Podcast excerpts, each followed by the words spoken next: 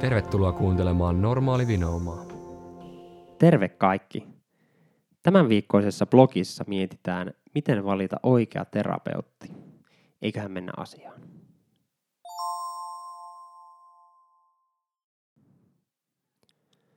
Psykologian opintojen myötä minulta on kysytty usein neuvoja oikean terapeutin valintaan. Onko koulutustaustalla väliä? Mikä suuntaus pitäisi valita? Olisiko mies vai nainen parempi? Tai pitäisikö terapeutin kokemus huomioida jotenkin? Ei hätää. Terapeutin valitseminen on helpompaa kuin luulisit. Valitset vain sen, jonka kanssa sinulla niin sanotusti synkkaa parhaiten. Kuulostaa erikoiselta, mutta näin tutkimukset osoittavat. Koulutustaustalla, suuntauksella, sukupuolella tai edes terapeutin kokemuksella ei vaikuttaisi olevan suurta merkitystä hoidon vaikuttavuuden kannalta.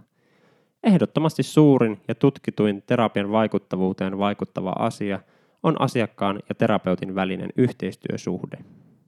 Toki edellä mainituilla muuttujilla voi olla välillistä vaikutusta hoidon vaikuttavuuteen – Esimerkiksi samanasteinen koulutustausta voi olla yhdistävä tekijä sinun ja terapeuttisi välillä ja näin ollen edistää yhteistyösuhdetta.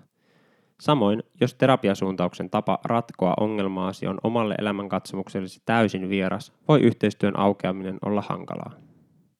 Terapiasuuntausta valitessa kannattaa kuitenkin ehkä miettiä hieman myös ongelmiesi luonnetta.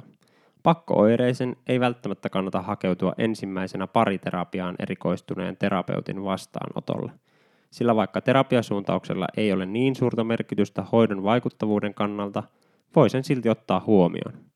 Ei asiantuntijoidesta tietyn ongelman hoidossa haittaakaan ole. Miten voin etukäteen tietää, kenen kanssa tulen parhaiten toimeen? Eipä sitä voikaan. Ainoa keino tällä hetkellä lienee vain kokeilla muutamaa ja valita niistä sitten se paras. Hyvä uutinen kuitenkin on, että psykoterapiasta on oikeasti apua. Jopa 80 prosenttia hoitoon hakeutuneista hyötyy hoidosta. Parempi siis hakeutua hoitoon kuin kärsiä ongelmista. Ikävä kyllä, ihmiset usein mieluummin tekee lähes mitä tahansa muuta kuin hakeutuu hoitoon. Pariterapiankin hakeudutaan keskimäärin vasta kuuden vuoden päästä ongelmien ilmaantumisesta. Se on pitkä aika yritellä itse.